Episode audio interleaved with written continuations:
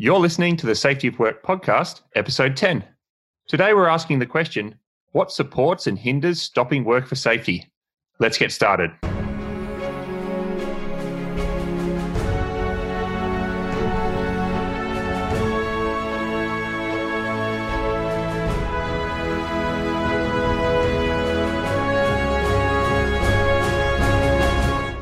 Hey, everybody.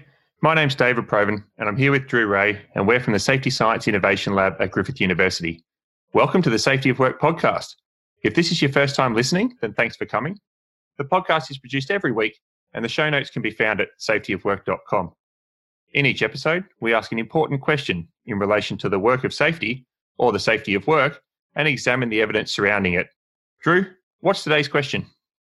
David, today we're going to ask what factors support or hinder a worker to stop work for safety? So, this is something that comes up a lot in accident reports. This idea that workers sometimes continue working right through unsafe situations. And so the assumption is that work is safer when workers are able to identify unsafe situations and to stop work rather than ploughing ahead and continuing to work through those unsafe situations. And this is something that comes up in pretty much all schools of safety management. So it's not one of those theory dependent things, uh, whether we're talking about behavioral safety or safety culture or complex systems. They all think that this capacity to stop unsafe work is important. And it's almost like a last line of defense because this is things have become unsafe and we use the stopping work to avoid continuing into that unsafety. Now, the trouble is that we often talk about this very simply as if it's almost like some sort of moral failing. That the situation of being unsafe is obvious. And so the decision to stop or not stop should be fairly easy. And of course, it is easy in hindsight. If someone got hurt, of course they should have stopped. And of course, we would rather that they had stopped. So we make recommendations like that we need to do things to increase workers' hazard awareness. We need to do things to help workers perceive risk better. And some organizations even go a bit further and they put in place an organizational process for stopping work. And we sometimes call this the authority to stop work. Uh, usually it has a few different bits. It has a communication from the CEO. It might have lanyards around a worker's neck. Sometimes it has this little laminated signed card saying, you know, you have the right to stop work, or posters on the wall that say things like, you know, if you see something unsafe, stop it. You have the right to stop if work is unsafe. Sometimes we might even put in place recognition and reward programs in order to recognize when people have stopped work to say, you know, hooray, that's a good thing, reinforce the behavior, motivate others to do the same thing. It's a way of showing the organization that safety comes before production and profit. So, we could fool ourselves into thinking this is all um, quite a simple process to manage safety in our organizations. We we plan and prepare for work to be done safely is kind of like step one, and step two we we make sure that our workforce can recognize when when things aren't safe. And step three we uh we empower them to stop work. So the stuff that we haven't planned for is able to be recognized and corrected in the moment. It's almost like this this three step plan to to always be safe. But by now we should we should be aware that nothing in safety or you know maybe any any system involving people is is that simple. So do you want to tell us about this week's research? Sure.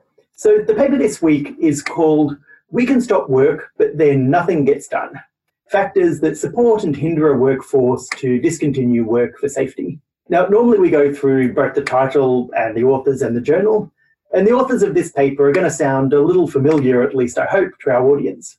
The first author is Dr. David Weber. Uh, the other three authors are Sean MacGregor, David Provan, and Andrew Rae. So we're not going to be exactly impartial in discussing this paper, but at least we have a little bit more insight than usual into how and why the paper was written. So David Weber was one of the very first PhD students to come out of the Safety Science Innovation Lab. And after he graduated, he went to work with you, David, specifically in order to conduct this particular investigation. So maybe you'd like to give us a little bit of background on why you thought this would be an interesting and useful study for the company to sponsor. Yeah, Drew, before I answer your question, I, I, suppose we got to episode 10 before we threw one of our own research papers into the podcast. So so maybe it can be something we can do now every 10th episode. Our, our listeners might, um, you know, get to hear us talk about one of our own research papers and show that we can, you know, you know maybe we're okay at doing research as well as just commentating um, about it. But in answer to your question, yeah, at the time I was I was inside an organisation in a in a safety management role, and and we were running learning teams. And so yes, we were running learning teams in 2015. Um, and we're looking at themes across the organisation that we were really curious about to improve safety and operational performance. And there was this conversation that kept repeating itself in discussions that we were having about incidents in the organisation. And and the conversation usually went something like this Why were they doing that? Or why did they do that? Surely the risk should have been obvious to them at the time. Surely they know that safety comes before anything else and they should have been, and they should have stopped for safety. And so why didn't they stop? I suppose with hindsight, everything is always always clear, but we kept seem to be having this conversation. And as much as we tried to reinforce those messages of like we said earlier, we, we, we, we worked on hazard awareness and we worked on the authority to stop and we worked on, on reinforcing um, and rewarding that behavior. We still seem to be having this, this repeating conversation. So I was just commencing my own PhD research at the time with the lab, Drew, and I thought, oh, here's a great opportunity to, uh, you know, conduct another workplace-based research project to try to answer this question rather than just keep doing what we were doing. And if I remember correctly, David, the organisation had one of those formal authority to stop work programs with a laminated card.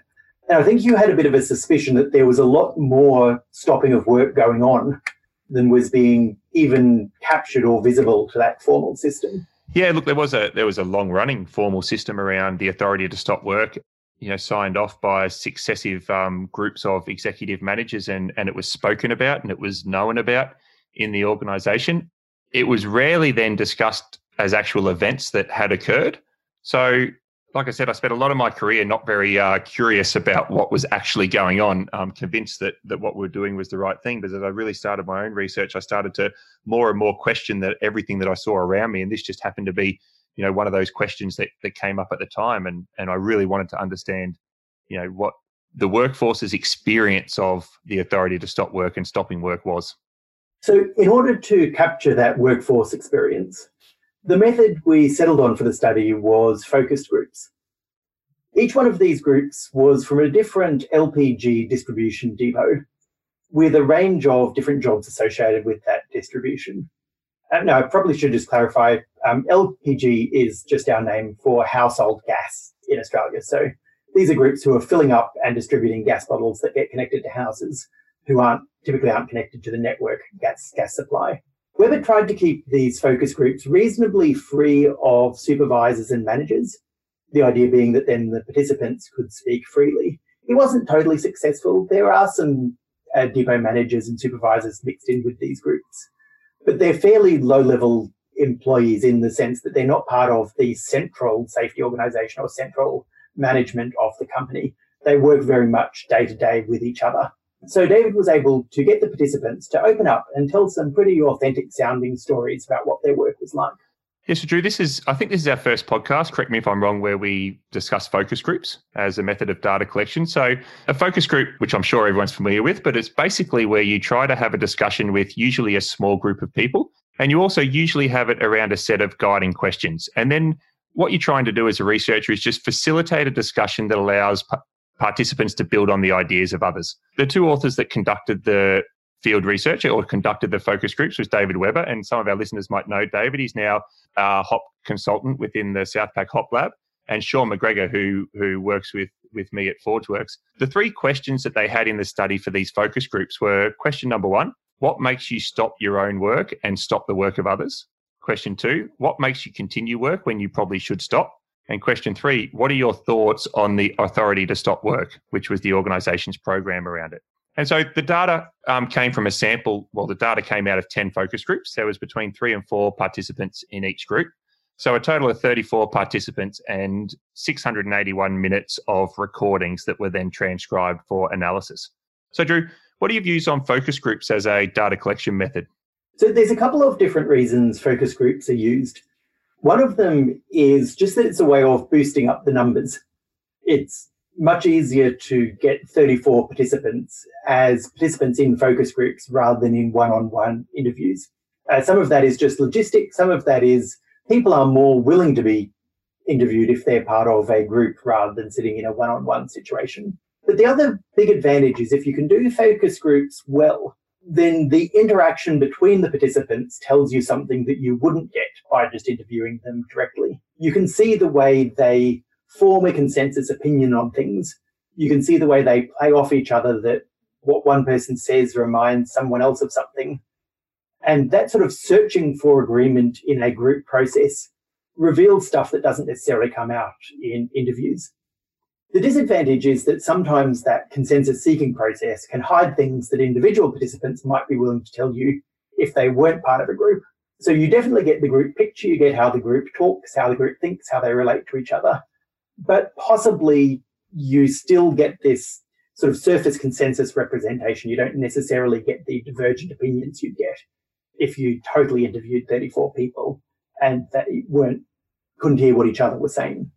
Yeah, I agree, Drew. I mean, sometimes in my experience with focus groups, sometimes they do suffer from the normal things that our listeners would experience in in team meetings at, at work as well. There's there's people who who are more willing to to talk and people who are less willing to talk. There's people who who are not willing to disagree with with someone else. There is all of the other social pressures in there around relationships and power and and and so on that can make speaking easier for some people and harder for other people. So you know, I, I, think you really have to have a topic that is something that you feel like people can speak about in a group situation.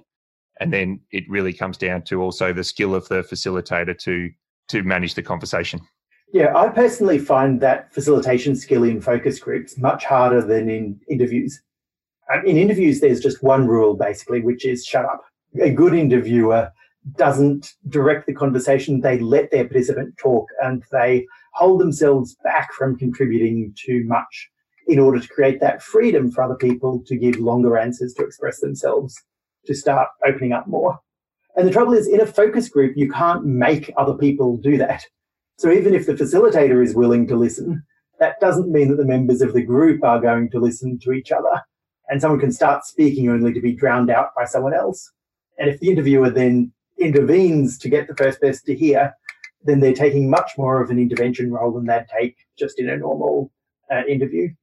Yeah, I, I agree entirely. And then Drew, so I suppose in this um in this research you end up with 681 minutes of recording and you get that um you generally well if you're if you're fortunate to be in a situation where you've got a budget for your project you get that professionally transcribed into hundreds of pages of of conversational text um, and then you've got to go about making sense of it so do you want to talk about how we turn focus group and interview transcripts into into research findings? Yeah, that's a lot of work. And I think that's something that goes on fairly invisible to people who read research papers.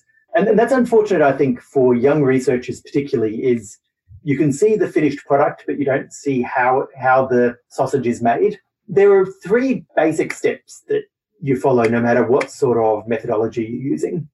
Uh, you basically shatter the data and then you put those shattered pieces back together like a jigsaw puzzle. And then you grab lots and bits of the detail and feed it back in. So the shattering is basically going through the data and trying to find individual bits that are interesting and attach. Uh, we call it coding, but it's basically attaching labels to each of those individual bits. And the putting back together we call finding themes, which is finding bits that look like each other and trying to work out what the patterns are. Yeah, I think our leaders, our, our listeners, sorry, who are in um, organisations would be familiar, at least in the present day and age. You do a lot of workshop activities where you all get given post-it notes, and part of this you can picture a little bit as um, you end up with a uh, with thousands and thousands of, po- po- of post-it notes that you're trying to cluster into themes. And there's a bit more science, depending on your coding methodology. There's a bit more a bit more science to how you're grouping those themes, but if people have in their mind how do I how do I code this stuff, it's not that much different in principle than having a whole heap of post-it notes that you put up on the whiteboard. And, and not necessarily a lot more technology than that either. So if people are picturing, you know, grabbing grabbing all of these interview transcripts and sticking post-it notes over them, that's not a metaphor. That's often how we actually do it. There, there are software tools that work a little bit better if you're familiar with using them. But I actually make all of my junior researchers do it the post-it note way first, just so they like physically understand what it is that they're doing when they use the software.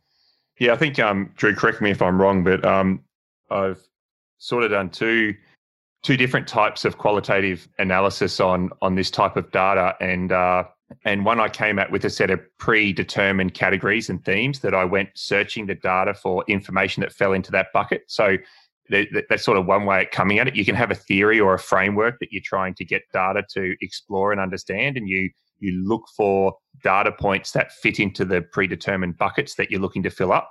Or you come at it the other way, which is the way this study came at it, which is a process called grounded theory, where you do start with a blank piece of paper and you actually inductively create the um, your own theory based on how the pieces come back together. What makes it rigorous is something that's often invisible to the people that's re- that are reading it. It's how willing you are to initially find patterns and then reject those patterns because your data doesn't fit. So doing it poorly, you'll begin to see patterns and you just make everything fit those patterns. Doing it well we'll go through many, many different attempts to fit patterns to the data and give up because there's bits of data that just don't match the pattern. One thing I've actually got into the habit of is just taking photos of my whiteboard and keeping all of the photos. And you can see over time the way sort of initial ideas just don't fit the data. And just so people have a sense for this paper, and then we'll move on to the findings. And I know um, David Weber will, will remember this well. I think it was about a year from the time of finishing the the last focus group through to having a, a version of the paper to submit in terms of like the analysis. And that was a full time research activity in terms of just coding and recoding and coding and recoding to um, be confident that the data have been fairly represented in the in the findings. So Drew, the paper makes fine or I suppose has findings in four categories. Those four categories are number one, reasons to stop. So these are like what are the what are the triggers to consider stopping? The second is the factors that support stopping. The third is the factors that hinder stopping. And the fourth is the ways that people go about stopping. So, so these are the four um, categories of findings. Do you want to talk about the first one, reasons to, reasons to stop? Just before I go right into that first category, I'll explain that what we essentially have here is an underlying model or assumption about how stopping work works. And the idea is that there's got to be something that triggers you to begin to think that stopping might be a good idea. And then there's an intermediate fugue state where you might stop or you might not stop, depending on what the factors are that are going to encourage you towards stopping or encouraging you away from stopping. And then eventually there's got to be some sort of action that you take. And that's what creates these four categories. So the first one is what, what even put it into your mind in the first place that you should consider stopping?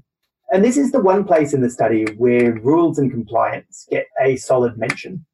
And this surprised us because we, we were sort of figuring that rules wouldn't play a big role. But there were some hard and fast rules, things like scaffolding inspection tags and gas fitting compliance plates.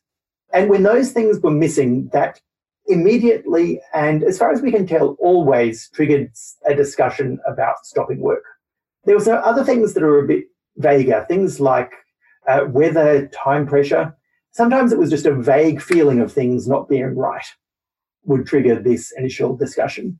And then the interesting thing is okay, given that initial feeling, there are things that are very much about the situation in the organization that can make that feeling go away again, or that can lead the person more and more likely to stop. So, another thing that I guess surprised us was that the formal authority to stop work process Certainly, the workers thought that that was something that helped them make a decision to stop. No one actually followed the process, but this idea that they had that management would back them up was really important. And having that formal process reinforced the idea that management would back them up. Although a couple of the workers said that, you sure I've got this signed piece of paper, but I don't know that guy. And because I don't know him, I don't know whether to trust the piece of paper. So, in fact, the relationship with immediate supervisors was much more important. Yeah, I found this quite interesting and surprising at the time. Do I remember because I think where the safety practitioner or professional sits, they've got fairly fairly good access to management and senior management in the organization and and they tend to know who senior management are and they understand who's who on the organization chart and so messages that come from the CEO mean a lot and, and maybe do go some way to shaping behavior of people in roles. But when when we got down to the frontline workforce or out to the frontline workforce in this in this study, it was really clear that the mess what what happens around the senior management table really doesn't shape behavior in the frontline workforce very much at all, and it really doesn't offer any support or enablement for how how people are going to make decisions or act. You know, people would say things like like you said that they don't know that person And even if they did know them, there's nothing that that senior manager could do to protect that worker from the, the response of their immediate supervisor. It was their supervisor that was going to make life easy or, or difficult for them in relation to a decision like this. And that's really all they cared about um, in terms of kind of work relationships. Their co-workers and their, their immediate supervisor and everyone else was kind of like a distant a distant second in their consideration. And this next bit seems obvious, and I know people say it a lot, but we all forget it. What matters with those immediate supervisors and the co-workers is not what they say they'll do, but what they'll they actually do. So really the way they reacted last time is what matters, not the fact that they've said that it's okay to stop or said that they'll support stopping or told people, you know, stop and I'll back you up. What really matters is what were the first words out of the supervisor's mouth last time the worker wanted to stop. And that immediate reaction, that reaction that invites serious consideration, that invites discussion, that doesn't push the responsibility back onto the worker, that you know, shows that unconditional support is what matters. No one wants to have to justify to someone else why they stopped. That need to justify to justify is a sort of requirement of energy that's going to act as a barrier. So having an invitation rather than a need to justify. You're having someone else who you know agrees with you that the situation is dangerous makes it much much easier to stop. Yeah and other things that that hinder stopping. So so working alone also you know hinders stopping. Um, and maybe that comes down to not having any any any support around or or knowing that you've got to reach out to someone and then have to explain explain your situation and then having to actively stop someone else in order to stop themselves made things particularly hard so in the teammate setting one of the things that was interesting is even though once you've made the decision to stop, having the support is really good. Working in a work group, if you're going to be the one who first raises the alarm or first raises an issue, and you're looking around and everyone else seems to still be working quite merrily and happily and and feeling safe, it's it's quite hard to make that first conversation.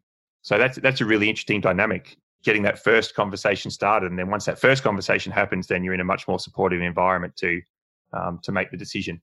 And, and that's where the direct relationships really matter because working amongst teammates and having to be the first one is hard. Working amongst non teammates, if you're a contractor or if they're a contractor or if there are two companies working together, makes it super hard because it makes it a more formal type of thing to ask them to stop. Whereas asking people that you're very familiar with to stop doesn't need to even be an expressed verbal request. It can just be, you know, a glance or a shrug of the shoulders or Great point, Drew. If you're in a mixed workforce with contractors and clients, and you know, for your contractors to stop, they have to also stop the client's work. That could be a potentially very, very difficult situation if you're if you don't understand that really well and find ways to enable and support that really well, which we'll talk a little bit about the at the end. So, and on the topic of justification, Drew, we said that participants were really fearful of having to explain why they top, why they stopped, and and sometimes if they knew that they would have had to explain themselves, they were going to be inclined to try to work a way through a situation unless it was totally impossible or totally in contravention of a rule or something that was very obvious. And I'll give I'll give people an example of the context around this research just so that they can think about what it might mean in their organizations. So these these gas delivery drivers, they got all their scheduling information from a call center, and it was that call center who was in contact with the customers. So they'd work out what needed to be done, they'd schedule it, and the drivers would then go and do the work.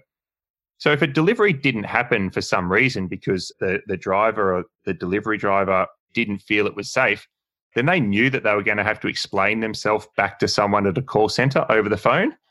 And then that course, they knew that that call center person was then going to have to explain the situation to a customer and why they had no gas for their stove or their hot water for another day or two days or, or three days.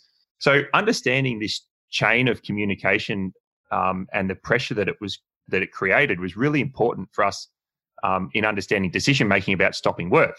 And so, if I can go on to another example, you know, about how to break that chain, and I think this is very familiar now for for deliveries in general. That um, originally this type of a business would have had a had a situation that said something like, if there's a dangerous looking dog, don't go onto the premises to do the work. And then we had in this business something like 30 or 40 dog bites every single year around that particular judgments because it's like, well, is it dangerous? The person delivered it last time, they didn't get bitten, everything seems fine. So this is when we cycle back around to the rule at the start, Drew, where once there was a rule in place that said if there's an unrestrained job dog, you don't have to deliver, then you're straight away enabling that decision to be made, There's no justification required. The customer can be notified with a very clear message that we told you to have your house in this situation and it's not.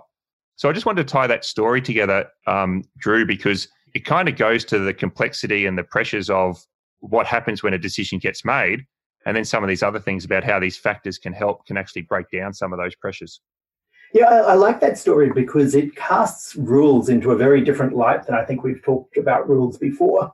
When we've talked about rules as something that can be broken and why workers might break or not break rules. In this situation, the rule is something that's actually acting as a tool that the worker can use. Um, they're using something which is appears it's written like it's a rule for them. You are not allowed to go into a house where there is a unrestrained dog, but it's a useful thing for them to have. It helps them explain what they're doing. It helps them communicate with the call center. So that rule doesn't restrain the worker. That rule gives them more capacity to stop work if they need to. Yeah, and it's like rules is enabling resources. I I like that, and it came up a bit in this study as well with uh, fatigue and and driving hours because these these people are professional drivers. So say they can't drive for more than 14 hours or 12 hours in a day. If doing the next delivery or the next two deliveries was going to take them over that time limit, they didn't have to have a conversation that was like, I feel a little bit tired. I think I might go home for the day after 10 hours. It was very clear that no, I can't work past this time. So you don't have to have this debate about whether someone someone's risk assessment is the same as your risk assessment. And so this, I, I like the way you mentioned that, Drew, because um, you know we've talked a bit about how processes and goals can be more useful in in adapting work than fixed rules. But in this context, if you're having to come to a consensus, rules can be helpful resources to arrive at a consensus without having to have a long risk based conversation. So, this is probably a good point to move on to things that hinder stopping, because not surprisingly, one of the things on the list is the exact opposite. If it's a situation that's ambiguous where the worker feels that the situation is unsafe, but they can't point to some sort of clear safety rule that isn't being met, then that's when they're worried about stopping. They're afraid that if they stop, they'll be seen as being lazy or incompetent or unproductive instead of being safe because they can't point to that safety rule. Another thing that mattered was uh, similar to normalization of deviance. So if other people have already done the job at least once under these same conditions, or even if the worker themselves has done the job in these conditions before or in similar conditions, then that becomes the new normal and it's much harder to say no the next time. And overwork and fatigue tend to make that even harder. It's like you need energy to stop. And when you're tired and exhausted, it's mentally easier to keep going than to change course. Yeah, and we, we can. We're just about to talk about ways of stopping now, but just when you when you mention that about overwork and fatigue and tired and exhausted, in most circumstances, when people stop, it creates more work for them, not less work. Uh, the work still needs to be done either at a later time that day or by, or or pushed into a stacked schedule for the next day. So often when they're really tired and they may be maybe feeling unsafe, they're also worried about you know how they're going to feel the next day when they have to get back and get the job done. So in fact, the workers specifically said that one of the things that makes it hard to stop is that they've stopped a task once, but then they just get reassigned that same task through the scheduling system. And so the first time they say no, and the job just appears back the next day. And they say no, and the job appears back the next day. And after being told to do it multiple times, eventually they're just going to do it. Yeah. They're going to feel like they're not supported by the organization. So they're going to stop putting their hand up because nothing's going, nothing's going to happen.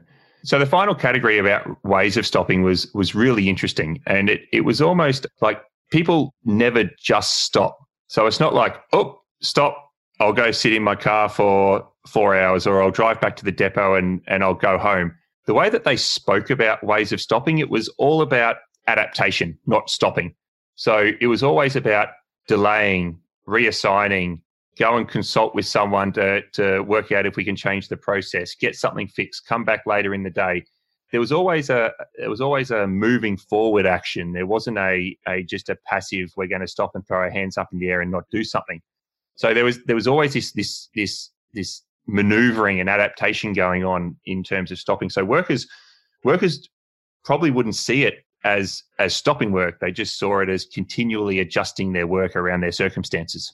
So I don't know if this is a contradiction of David's work or a, a continuation of it.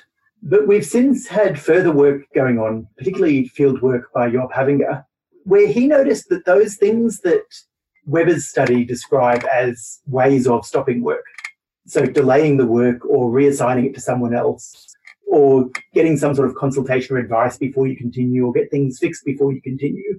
All of those things don't have to be labeled as stopping work. And in fact, they can be such a normal part of work that no one even thinks of it as stopping. They just think of it as just day to day adjustment that happens constantly. So if you sort of take that view, then stopping unsafe work almost becomes one of these hindsight counterfactual things like human error. They don't exist until something bad has happened and we go back and we reinterpret it as if it was some sort of deliberate high stakes decision instead of just one of a thousand daily minor adjustments that keep work safe and productive. Oh, when you reflect on it, Drew, it seems it's one of those things that seems kind of obvious, and that's some of the sometimes the case with ethnographic research. People play you back their reality, and you go, "Huh, yeah, I never thought of it like that, but that makes lots of sense." And it's kind of just like if I've got to walk down the street and cross the road, and there's no lights, I can walk down the street and cross the road. But if it's if a car's coming, I'll stop, I'll wait 30 seconds, and then I'll cross the road. If the car's not there, I'll just walk straight across the road. It's that just that it's just normal. And you might say, oh, you stopped work, you stopped walking when that car was coming, and then you continued when it was gone. And I think if we think about stopping as just the normal adaptation of work, and we find ways, I, I think then we're in a position where what we're trying to do is just find ways to enable people to adapt. Yeah, the, the, the example that springs to mind for me is the way we always blame people for entering dangerous floodwater. You know, wh- why did they drive their car into that water? Why did they not just stop? And you, the, the answer is clearly, well, no one ever just stops. They're trying to get home. and so there's you know, a thousand adjustments that different people have made. You know, some people decided to leave work a bit early because it was raining. Some people decided to stay back because it was raining. Some people decided to go a slightly different route because it was raining. Some people decided to wait and see if it got better. And other people pushed ahead. And when you see all of these little adjustments, it becomes really weird to focus on just that one person who didn't make the adjustment or made the adjustment in a different way. Yeah, so let's turn it into practice now, now, Drew. And I suppose as we as we kick off following that last conversation, even though the workers thought that having an authority to stop work, you know, signed off by the managing director was in some way some kind of comfort, even though it was a process they never followed. You know, this may be one of those things where the authority to stop work process is like this imagined view of how work gets done. And we actually might need to have a whole different set of language and constructs behind how we think about about it because we we're sprouting out to the workforce the authority to stop work and they're like what? I don't understand.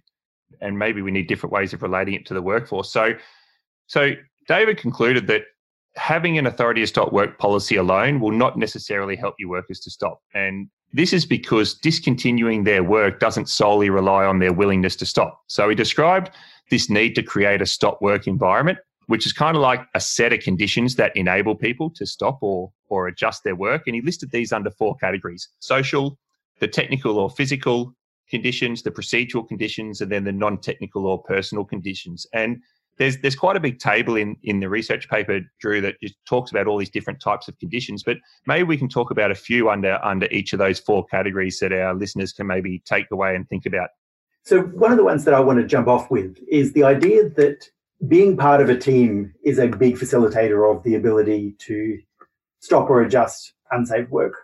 And we spoke about this in our episode on the relationship between trust and safety it's that ability to know that you can be the first person to speak up and other people are going to support you rather than disagree with you or make you justify yourself. And you I think often we don't think about things like supporting teamwork as part of the safety job, or we just lump it in with a whole grab bag of soft skills and we say, yeah, soft skills are important. Now let me get on to my main job. Whereas you know, here it's really central that teamwork and communication. Yeah, and I think alongside that, providing you know, an absolute certainty about the absence of negative consequences. And and like we said earlier, that's not just saying that there's going to be no punishment for stopping work. Yeah, it needs to it needs to involve open discussion about these issues. It, when someone adjusts work, when they stop work, when they don't stop work.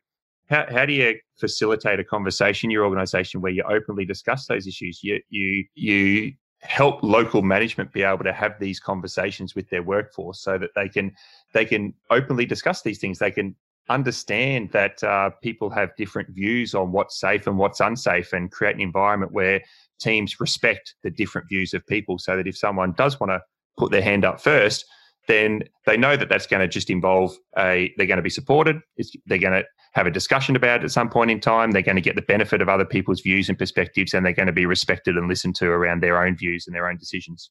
So one thing that really struck me was that you could have a thousand times when someone needs to stop or adjust work and their supervisor supports them.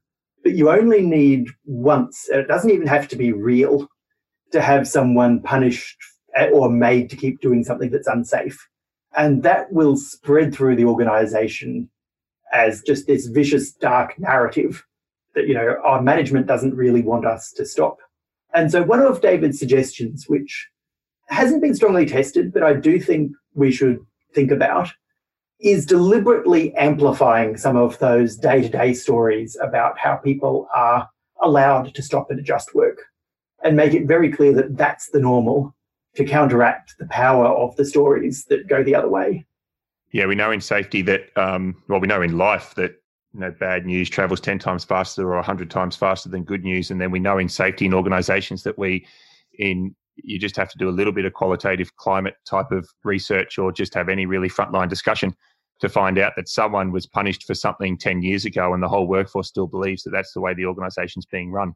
So, so it really is a, you know, one step forward, 100 steps backwards if you make a mistake.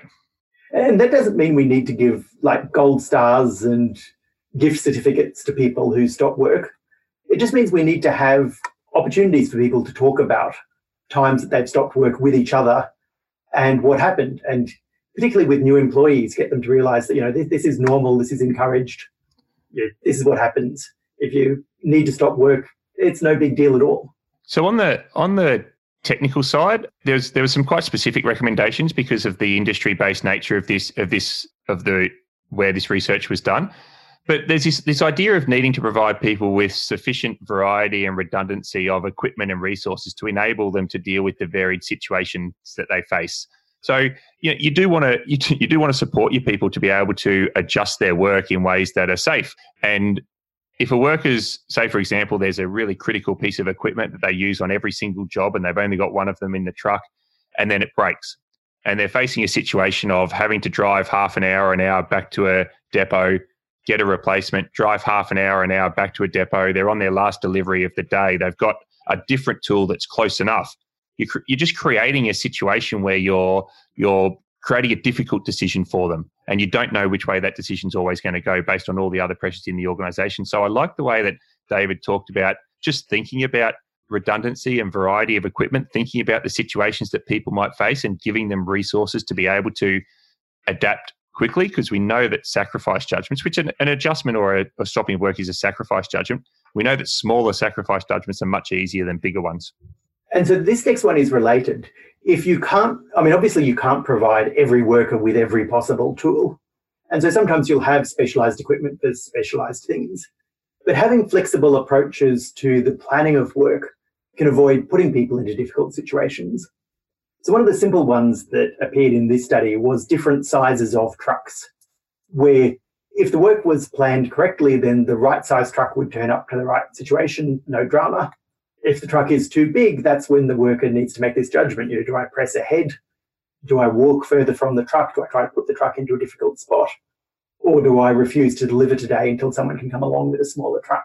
And so having planned pathways for work to be reorganized and to be planned out to avoid these sorts of things uh, can create stop workers needing to make the stop or not stop decision. Instead, it just becomes a replanned decision. And one of the other difficulties about planning for work, and this is probably if we've got any kind of supply chain and logistics listeners, this might um, this is not meant to cause any kind of offence, but a lot of the scheduling systems around work, particularly in these sort of um, environments now, um, are quite rigid.